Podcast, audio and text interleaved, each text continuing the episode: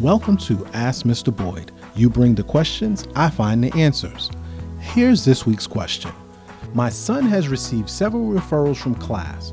I've talked with him about it, and he's still getting referred. How should I deal with it?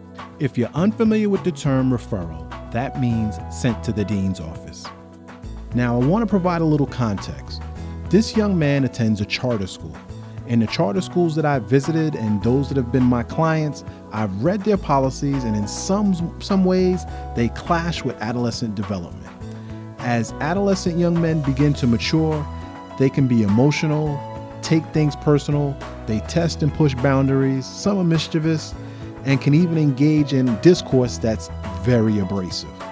In the classroom, a teacher's teaching style, classroom management, disposition, personality, and their philosophy about the role of students as learners impact the culture of the classroom and each student differently. Now, without knowing how often the referrals are occurring, if it's one class or multiple classes, I'm going to provide the best possible answer.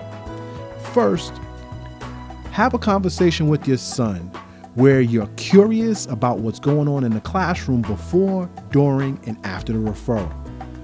What are his thoughts about what he's seeing and what he's experiencing in the classroom? This will help you triage and identify any of your son's triggers or get a good read of your son's temperament at school. Sometimes they're a totally different person when you're away from home.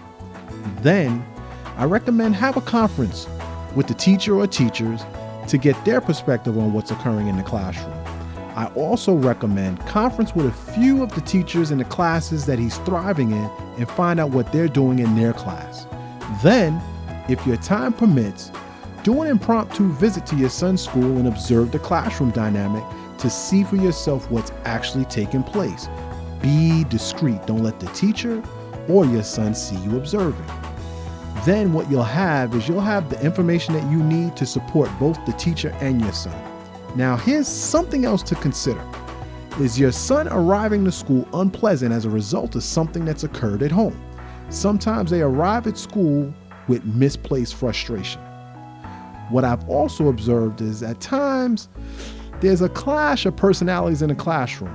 Now, I'm not absolving your son of his responsibility, although developmentally he's discovering himself and he's not always going to do it perfectly. Ultimately, I know you want your son to be respectful of authority, although he may disagree, but still hold him accountable. Encourage him to communicate his concerns to you so you are able to trust him and able to advocate for him. Trust me, he'll appreciate you having his back. Lastly, Teach him to use the channels at the school in order for him to have his grievances heard. Ultimately, as a young man coming into his own, he wants to be respected and know that he's going to be treated fairly.